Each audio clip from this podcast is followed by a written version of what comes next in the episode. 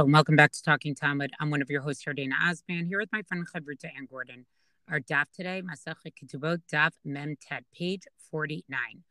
Well, we have a new Mishnah here. As we discussed yesterday, there was a very long discussion after our last Mishnah about when exactly does a woman enter from the reshut of her father to the reshut of her husband. Um, and now the Mishnah is going to get into more discussion about the issue of mizunot or mizunot or sustenance as we'll translate it into English. So a father is actually not obligated to provide his daughter's uh, sustenance. Zemidrash darash Rabbi Elazar ben Azari. So this is one of those beautiful little details that we sometimes see in the Mishnah. This was uh, sort of the uh, drasha, the the you know that that Rabbi Elazar ben Azari. Remember our friends who replaced Rabban Gamliel in uh, one of my favorite passages in the Gemara in Brachot, Daf Chav Zayin uh, through Chavchet, 27 to 28 in Yavna, right? And remember, Yavna is what became the center of Torah learning uh, after the destruction of the Beit HaMikdash and the Sanhedrin was taken out of Yerushalayim. Um, and he said the following, Habanim Yershu v'habanot yizunu, right? Sons, okay, this is, we're talking about what happens after a father dies. Sons inherent, okay, inherit basically the money that's specified in their mother's ketubah, right? And the daughters are sustained, right, uh, from the father's estate, okay? Mahabanim enan yorshin achar mitata'av, just as the sons do not inherit until after the father dies. Afabanot ein nizonot achar mitat avihan, right? The daughters are sustained from his property only after the father's death. Okay. And so the Gemara basically here, right, this idea that the father's not obligated to give mizonot says the following: the mizonot bito hudeno chayav, ha mizonot bino chayav, right? So it says, okay, so what the Mishnah is saying that the daughter he doesn't have to provide sustenance to, but he does to the son. Bito nami, right? So it says doesn't he but isn't there isn't there an obligation to do that for the daughter? Where does this mishnah come from to say that there isn't one? Chovaku deleka. There's no obligation. Ha mitzvah eka. But there is a mitzvah too. In other words now this is a very interesting language here because it's saying there isn't a chovah but there is a mitzvah. So what they're trying to say the gemara is yeah he it's not an obligation but it's like the right thing for him to do. Money matninan right?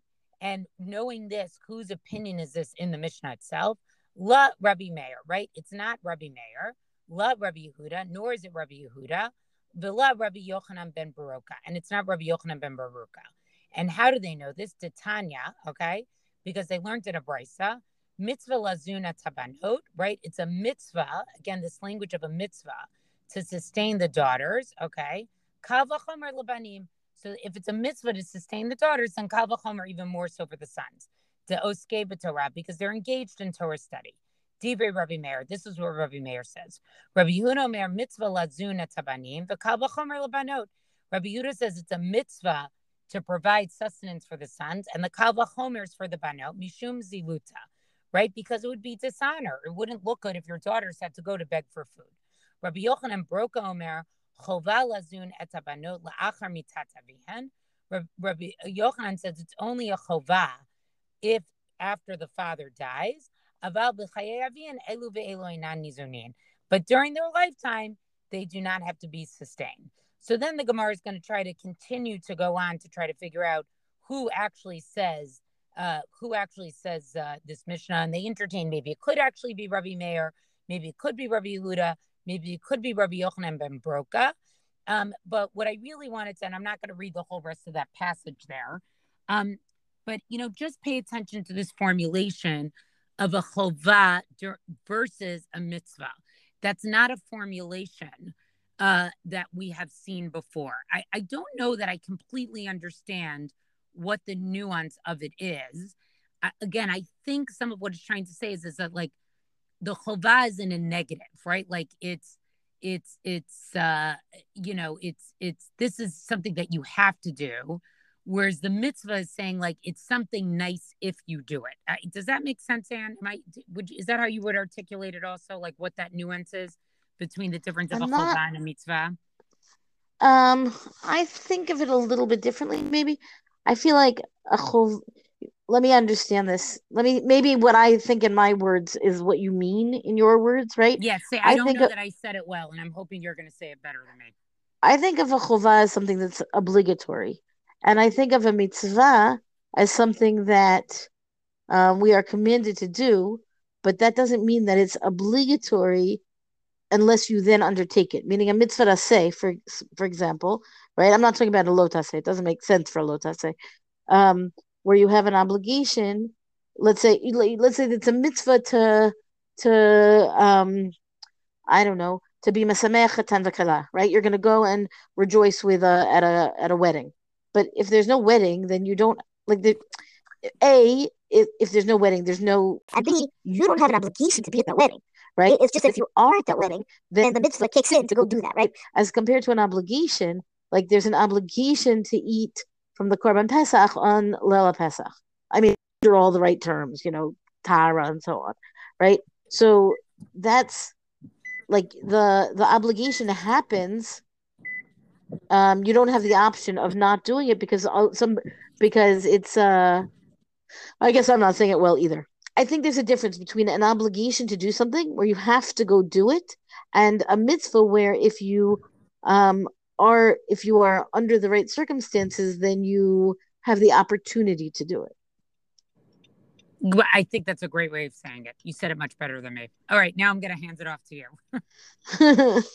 okay well i'm kind of going in a different direction meaning not exactly but the gemara here um well here i'm going to read and we're going to have a story and let's see where we go from here Amar Rav Eli, Amar Reish Lakish, Mishum Rabbi Yehuda Bar Chanina.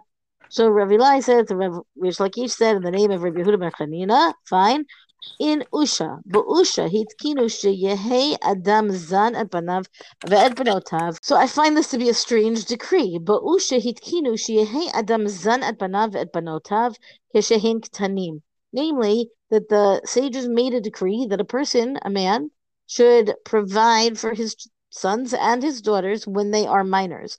I find this to be a strange decree because I feel like isn't this the way of the world? Meaning they had to decree that this should happen. So it certainly ha you know there's scope for discussion here.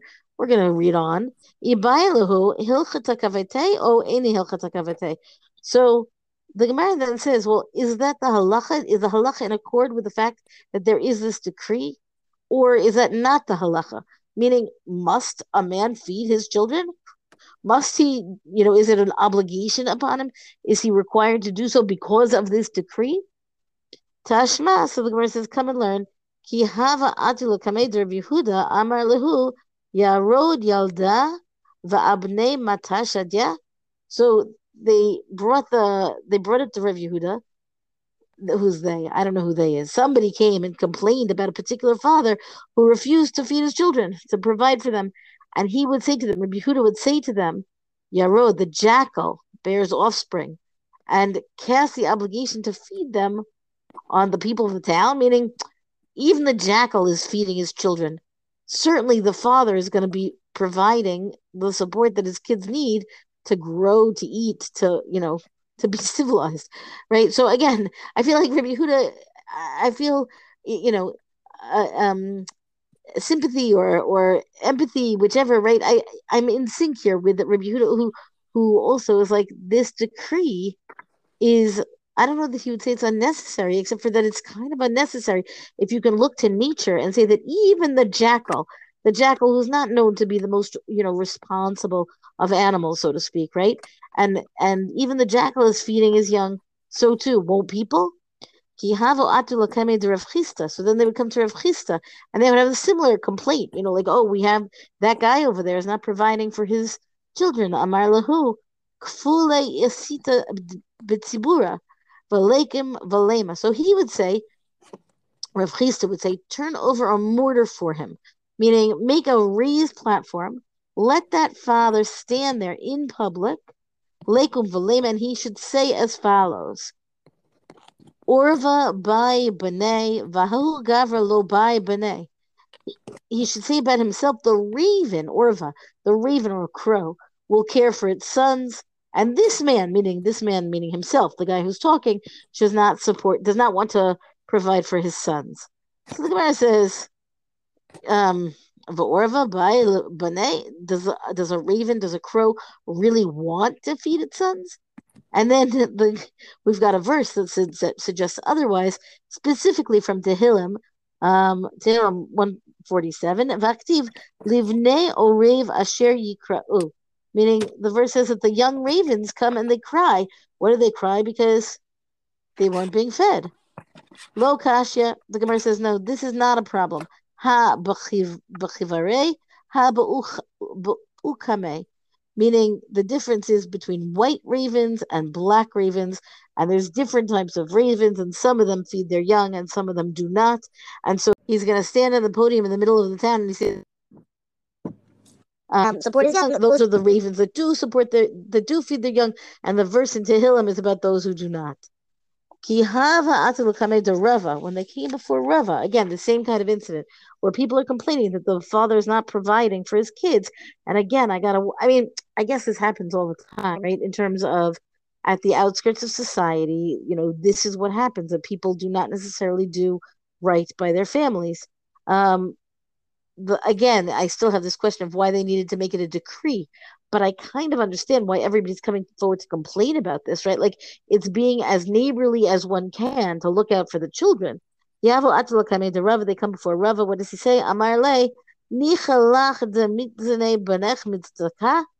So Rava would say to the father, are, are you so happy to to let your kids be supported by tzedakah? You want them to live on charity? Meaning where's your pride man? Right? That's is that kind of he's trying to snap him awake or guilt him into saying oh right right i'm supposed to be the one doing this. Meaning all of these stories meaning rav chisda i'm sorry uh who's first? Rav yehuda rav chisda rava all of them right are coming to say that of course the father is supposed to be providing for the kids. But also what they say is that no each of this is like an argument or, or, or, an awful situation to get the father to rise to the occasion and do the right thing. But none of them are actually taking him to court and saying, okay, now you have to go provide. And I don't know if they didn't bother to take him for court because to court because if he's already not providing for the kids, then why would it be that they that he would listen to a court injunction? But um, but it's kind of interesting and maybe a little disturbing that once they've got this decree on the books, like why aren't they implementing it to make sure that the father will provide for the kids? In any case, the Gemara goes on, Velo Amaran Ela Delo Amid. The Gemara says this halacha is only relevant, the meaning the halacha altogether is only relevant if he's not wealthy. So what's happening? He's working hard. You know, he's working hard to provide for the kids. Aval Amid, but if he is wealthy, kafenan le al karche, then they would force him to pay. Meaning, if he clearly has the money and he's not paying for his kids, whether that means he's got he's not well or he's awful uh, awful human being, right? Meaning, what are the options, right? So in that case, then the court would indeed force him to pay. Kihad kihad Rava kfeila Rav Natan bar Amin va'apik arba For example, there's this case where Rava forced Rav Natan bar Ami, who was wealthy, to donate to, to tzedakah, and he got him to pay, or he forced him to pay, uh, 400 dinar, which is a good amount of money back in the day, right? Meaning, there are times that's about getting the wealthy man to contribute to tzedakah. That's not an obligation. Yardena, going back to your your question about chovah versus mitzvah, right? Meaning, he's not obligated to give tzedakah in this way. Court in this particular case is going to force him to give charity because you know because he could afford it. Well if if you're going to force a guy to if you're going to force somebody who's wealthy to contribute to the communal pot for the sake of tzedakah for the sake of charity to others then all the more so. At certain you know if the person in question has the funds then of course the court is going to force him to pay for his own children. So i think maybe that's the answer to my question. The decree is specifically there to enable them to force somebody who has the money to begin with to pay, it still raises the question why the guy is not sustaining his children, um, and somebody quite poor and simply doesn't have the funds, which is not a good reason to not. It's not a. It's not an excuse to not provide for your children, but it is an explanation for why the court is not going to force you to go ahead with it. Look, I think two things on this staff. One is I like the idea of like how they sort of, you know, uh, bring an example from nature. Like they understand it's human nature to want to provide for your children. This doesn't. So the the idea of like compelling or the Beis Din getting involved, these are the exceptions. Like that's not how humans generally behave towards their children, and I think they understand that. Um, but I think the stuff also shows us sort of the control that the Beis Din really had. Like it could compel you to have to provide. One was not allowed to just be like, nah, I had children. I don't feel like providing for them. So it shows us a type of like communal halachic power that really we know does not exist today anymore. Um, certainly that's true. It doesn't exist nowadays. I think also note that in each of these cases, somebody came to the court or to the Rav in this right to complain about somebody who's not providing for the kids, meaning there is like a like you know the neighborhood watch group so to speak keeping an eye out making sure that you know these kids seem to be in need. So then they what do you do? So you go to the your local orthodox rabbi because that's going to be the person who's going to be able to step in and help out. Also not always the case nowadays right? Right and that's also not the case exactly. Well that's our daf discussion for the day. Rank us review us on all major podcasts. Thank you to Rabbanit Michelle Farber for hosting us on the Hadran website. Let us know what you thought about the staff on our Talking Talmud Facebook page. And until tomorrow, go and learn.